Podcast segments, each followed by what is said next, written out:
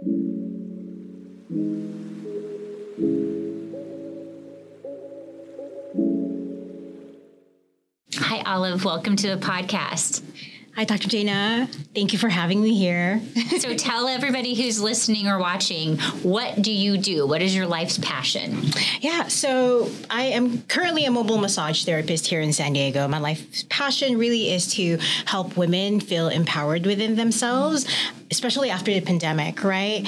It's making sure that they feel safe within their body to just show up as who they are, especially with just what we've gone through, and just really show up as authentically them. So talk about that, because that's one of the things that on top of loving you, and you were at the mental health fair with us, and you're one of like our posse.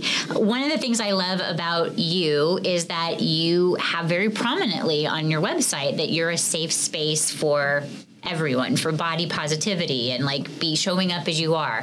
Why is somebody's listening at home? Like, why does that matter in massage therapy? Talk about that. No, for sure. I think that's coming from my own personal experience, right? Culturally, I'm Filipina. Culturally, societally, there's this expectation of how to look like and how we should be and how we should present ourselves to one assimilation, right? And also two is culturally, societally, there's also expectation of how women should be. Mm-hmm. So when I say come as you are, like literally come as you are, since I'm also a mobile massage therapist, women tend to also say, oh, I got to clean up before I go. I'm just like, no, just come as you are. As long as we're safe on the table, you're safe on the table, I can go around it. Then you don't even have to shave your legs, you know? That's okay. So people think, though, I mean, because there's some people listening who will be like, what? I didn't know that I was supposed to be prepping for this. Right. And some of them do, right? I think there's just expectation of how they should show up. So that's why I just say, come as you are. As long as you're safe, you and I are good, then show up as, you know, just who you are and who you're meant to be, and we'll just make it work. Mm-hmm. Yeah. So how did you get into this work? This is a pretty specific passion. What was your journey to get to this? It took a while. So I'm a Filipina immigrant. Moved here when I was 10. I've always kind of known I wanted to help others, but you know, I was pre-nursing, which is kind of a typical Filipino thing, right? But at the end of it, fortunately, my parents were very supportive, and for them to just say, just find your passion, whatever that looks like, right? And of course, there's the adulting portion of making sure that you have insurance, that you have coverage. And so I found myself in the corporate space of workers' comp insurance for 11 and a half years. But I've always told my spouse, I'm not going to be here forever. But, you know, 11 and a half years later, I'm like, okay, like it's been too long. There's been so many shifts. I loved it at one point because it was women-led, and I felt very supported in the space. But as with any company and corporation, it changes throughout time. So eventually I knew I was going to get back into serving others, and I didn't know what that looked like then, you know? So I went into, part of my work is also holistic and spiritual. So I had the spiritual awakening, or kind of moved back in that journey of what it looks like to be spiritual. And so I went on a 10-day Vipassana meditation. Wow. Very intense, but it's an amazing, free for everyone, really. They provide food for you. They provide accommodation. It's vegetarian food, but it's work. And I've known about it from my brother. He's been doing it for years, and I knew it was going to be an intense kind of situation where you're just in your head space, right? You're supported there. But that was when I realized, hey, maybe look into massage, because in the Philippines, you know, we have holistic modalities, right? Or I guess you would say techniques that were brought down from family. So one of them is Hilot, which is healing touch. So that's what it means. And so within my spiritual kind of deepening and reawakening, I guess you would say, because when I assimilated here, everything kind of got shut down because I needed to make sure I was safe enough to live here as a 10-year-old little girl, right? Survival mode. Exactly. Yeah. And so when that reawakened, talking to my parents and family, I realized that we've always had this gift of touch. And I grew up with my dad massaging us, you know, like, hey, we have aches and pains. And that was his love language, too, of just touch. And I've always felt like I had this gift, but I just didn't realize that I could pursue it as an adult. Right. And so when I went into this journey and I went to the Vipassana meditation, I had this vision of go onto this path, look into it, look into the different schools. And that started maybe 2018, 2019. And then I graduated within the pandemic. 2020. Rough. As a massage therapist. Yes, and like the touch, right? And so I ended up going back to school too, like physically, even though I finished the course, I'm like, I don't feel competent enough if I don't touch enough bodies, right? To make sure that I'm confident in making sure. Do you have to do like an internship? Oh yeah, that's part of the school, thankfully. Okay. Yeah. I went to Pacific College of Oriental Medicine, but now it's Pacific College of Health and Science. So they thankfully also have, they provide services for community to just go there and you get your hours there as well and also your experience. Was there people still willing to do that during? At the time, no. That's why I ended up going back when they kind of opened up. It was very, stringent, making sure everything's in protocol. That's why I'm like, okay, like we're going to do this, right? Yeah. Much more so because people needed the sense of touch, right? Yes. When everyone was just so separated. And so that's how mobile massage therapy for me kind of came about, serendipitously, I would say, because it started with friends and family who still needed that care, but they wanted to make sure that they see everything that's going in. I was sanitizing everything, so I came in, I leave like I was never there, but at least they come out of it very relaxed, nurtured, and just felt held. So what do you think is the difference between those of us that are almost frightened to have a massage versus those of us that like, that is like number one priority self-care? Is it a willingness to be vulnerable? Because I feel that massage is a very vulnerable experience with your massage therapist. Is that, what do you think is the difference about why it makes it so palatable to some and some are like, nope, not going to do this? Right, I think people have an idea. That's why I say body work as opposed to massage. Because when they say massage, you're like deep tissue, you're in there, right? But there's also educational portion about that in terms of deep pressure versus deep tissue, right? When there's pressure, you're just adding more pressure and you can still go in between the layers of the muscles, the fascia, right? Yeah. But when I say massage, people think otherwise. And also coming from an Asian American background, there's also fetishization behind it too, to be honest, right? True. That people don't think about. Sure. For my safety, kind of like, kind of just adding that in. So but when we think about massage versus body work, there's people have connotations behind it. They have ideas or expectations. And I think there's kind of this qualm behind that, like, what is it? Like, I don't want to be touched, right? And I think that's why I really emphasize body safety or feeling comfortable within, not just your body, but within my space and how I provide that for you. Because yes, like there's already a lot of women, especially who is majorly my clientele, who feel very insecure about themselves, right? I don't want you to see my arms or my pits or like, it's dark or it's hairy. I'm just like, no, like we all have the same anatomy, So you're giving them the ability to be touched in a non-sexual way, in a way that 100%. Someone has never been possibly able to give them that space just to relax. Because if you're having sex with your partner, you're like, oh my God, is my thigh too much? Or am I holding myself in the right way? Right. But when they're hanging out with you, it's like, they get to relax. They don't have to be self-conscious. And I'm very transparent. I also try to be very trauma conscious. One with how I provide aromatherapy, for instance, knowing that, scent can also be activating for people, right? Yeah. And when I perform my services, for instance, I'm very conscious of I touch specific spaces so that they know, hey, I'm moving here to your arms, moving to your legs. And even beforehand, I tell them what the expectations are. If depending on how it's showing up, it's usually back, low back, shoulders, right? Sure. Those are like the biggest thing. But I also do abdominal work, and a lot of people are like, oh, I've never done abdominal work. So I kind of walk them through it and tell them what to expect, right? So I always ask for permission first, not just in written intake form consent, but also verbally. And I'm going to say, checking in, I say, hey, I'm going to go on your chest now, your pecs. Is that okay? I'm going to work on your abdominals, okay? And then I either see a verbal, like, yes, or I see a, cues. And then so that's kind of just how I hold space to make sure that they're comfortable and that, there's no like surprises in terms of like, oh, you're here now, I'm in your glutes, like, so those are very, vulnerable areas for people. So for someone who's not had a massage before, should they have sort of figured out what are their boundaries around what they want to what areas they want touched or not? Oh, for sure. And that's in my intake form, right? Okay. And I ask, are abdominals okay? Glutes okay? Are the pecs okay? Mm-hmm. And any other areas that I should be aware of? Maybe they have injuries on their legs, right? Or they just had a sprain. I'm like, all right, like how long ago have you had that? You know, did someone get a whiplash? I'm like, yeah, this was yesterday. I'm like, no, go to the doctor first. Make sure you're okay before I work on you, right? So there's definitely, for me, there's protocols that I have in place beforehand to make sure that they feel good. And some people have had conversation beforehand.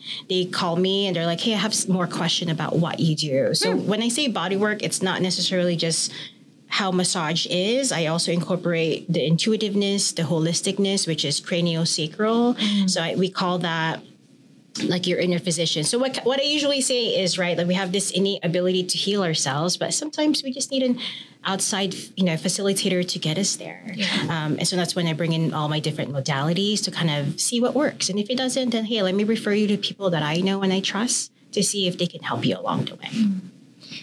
So if somebody is preparing to have a massage for the first time and they're not comfortable with what's happening in the body work, how would you recommend that they talk to the practitioner? I think it's making sure that you know that you're in control of your session. Okay, right? Because we get intimidated that this is the person that's in charge and they know what they're supposed to do and I'm not supposed to speak up. They have a master plan. Right, so. Right. No, like I think that's first and foremost. I usually also remind folks, if you've never gotten massage before, this is your session, you're paying for it, you're in control, right? Mm-hmm. Like if a pressure is like too heavy, for instance, it's too deep, you're like, oh, you're in pain. I'm like, don't just like arm up, right? Because then your body's not going to welcome it. Because then you're going to tense up. You're going to come out worse at the end of it, maybe bruise. And sometimes that could be a part of the situation too, depending on sports, right? Sports massage, they move you around, they do stretches. Yeah, you'll get sore. But if you're not happy and you're not really relaxing into what your expectations are, definitely speak up because it's your session and that's part of this whole consent, right? And making sure that you're using your voice. And that's always the hardest thing for women. It's how can you use your voice in a way that making sure that you're heard? Mm-hmm. I think that from my experience, the practitioner that I see, we have developed a relationship so that she knows my body and like knows the areas that are like, oh, look, there you've had some stress this week, right? And I think that that's a really important relationship for us women to have is to have someone else that understands a woman's body. I mean, you can see a male, whatever, but like there is something very healing about having that space to have that gentle touch and to be reminded that your body is sacred. It's not just there to service other people. It's there to hold you and to give you strength and to give you the opportunity to have some rest and relaxation and let someone hold you and care for you. And you deserve it too. Yeah. Right? I think for us, it's, for me on a personal level, it's always easier to give to others. Mm-hmm. But when it came to taking care of me, that was the hardest thing. Yeah. Like before I got married, this was 10 years ago, I was heavily into the activism world. And so I was giving to community and the burnout was real, right? Mm-hmm. But when we got engaged around that time, the first question was, what the heck do I really want? Mm-hmm. I don't even know. And then throughout that time, I've eventually developed that, relationship with myself. But if we've given so much to others to kind of not know what your needs are, then that could be, a red flag in terms of like, maybe I should really start paying attention to me more. How do you suggest to your clients or to anyone else that they give themselves permission to do this kind of self-care? Because it's sometimes like, no, I need to take care of the rest of the family. I must be, the giver and sacrificer. And in your, you're providing a service that's like, nope, we need to think about you for a minute. Mm-hmm. And sometimes it might be hard for someone to give themselves permission. What would you say to them? I think it starts within, right? It starts with realizing that giving to yourself is not selfish. It never is. And it's cliche, but it's one of those things where how can you give an empty cup when you're really running on low? Because that just means everything else it's going to feel like everything else is going to fall apart within your life and you're just holding on to your thread. So how can we prevent getting there? So yes, I've seen people where they are at their wits' ends, right? But how can we get there in a space for you where you're not at your wits' ends and you're not holding to your thread, but saying, hey, I'm just here for maintenance to make sure that I'm filling my cup as well as I'm filling others. And at the end of it, if we can also serve from an overflow within ourselves, if that's the ideal, right? When we're like, yes, I'm so good. I have this overflow. Now I have more capacity to do other things in life. Then that's great. But I think it really starts with self-awareness, self-aware enough to know what your needs are. And it can be as simple as checking in with yourself, doing a body scan, maybe in the morning or halfway in your day. And you're like, I'm feeling a little funky today. Let me take a pause real quick, maybe step outside, do your box breathing, right? 4 counts in, hold it for 2, 4 counts out, hold it for 2. And maybe a breath can help you realize what your needs are. And then it can simply start from breath. It doesn't have to be big, right? Because people think about massage as a luxury thing. I'm like, no, it doesn't have to be. It can be a maintenance thing in your life to kind of help you move through. Yeah. You got to invest in yourself so you can give something back. 100%. Okay. So I've invested in myself, getting some body work. Let's switch to my favorite topic, talking about couples. Okay. How do couples body work? What does that entail for someone who's never had that before? And they're like, what is she talking about? What's going to happen? What does it look like? Yeah. So for me, what I've done for couples, since I'm a single practitioner, I've done them back to back. So I think at the end of it, they just come out really relaxed. But when it comes down to, I would say couples, they can even simply like touch is so important. Right. And they can simply just even the act of just facing each other and maybe just like holding each other's knees if and then just looking into each other's eyes. It can be as simple as that, right?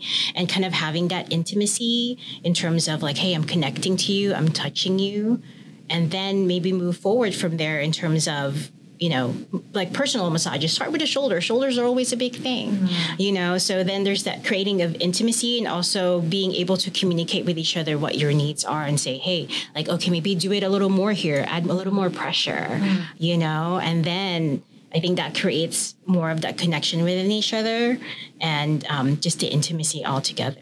I think what I'm hearing you say is it would be valuable to apply some of the techniques that you use, which is, does that feel okay? Do consent, I like that? Yes. Is that pressure okay for you? Can I, you know, enter that space with you? Not, I mean, there is a lot of times this assumption that, you know, I have to like give in to what my partner wants to do, or I have to not think of myself or get into my head about performance versus like really getting into my body. And so couples massage is a intimacy that feels, maybe if a couple hasn't connected for a while, it's a little safer.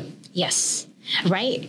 I think that's a really great way to think about it, right? It's like, hey, let's reconnect. Let's go get massages together. Even if you're just in the same room together and you're getting body work together, I feel energetically there's just the intention of like, we're going to relax together in this space. So it doesn't even have to be physical touch, but if you're just in the same space, I think energetically there's already that, you know, connection between the two of you that you can start with, and then maybe that would hopefully ignite this connection of like, let's try this at home. You know, what does it look like to touch your hands, touch your feet even, you know, and let's connect in that way.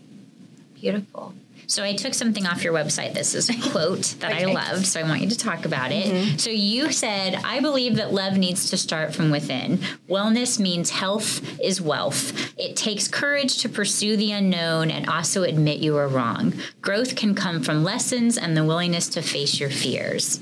Are you like a therapist in training? Because that was beautiful.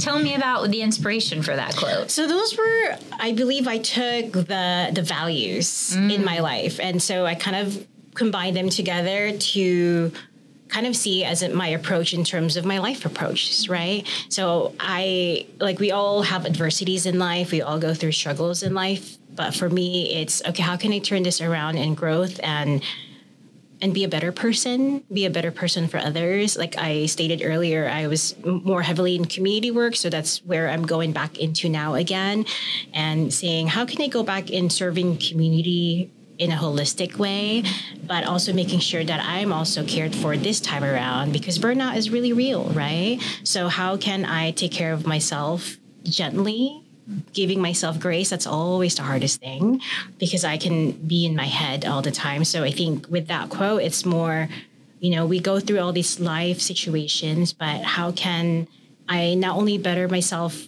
for me and serve others, but also making sure, as an example, making sure I'm serving myself too. I love that.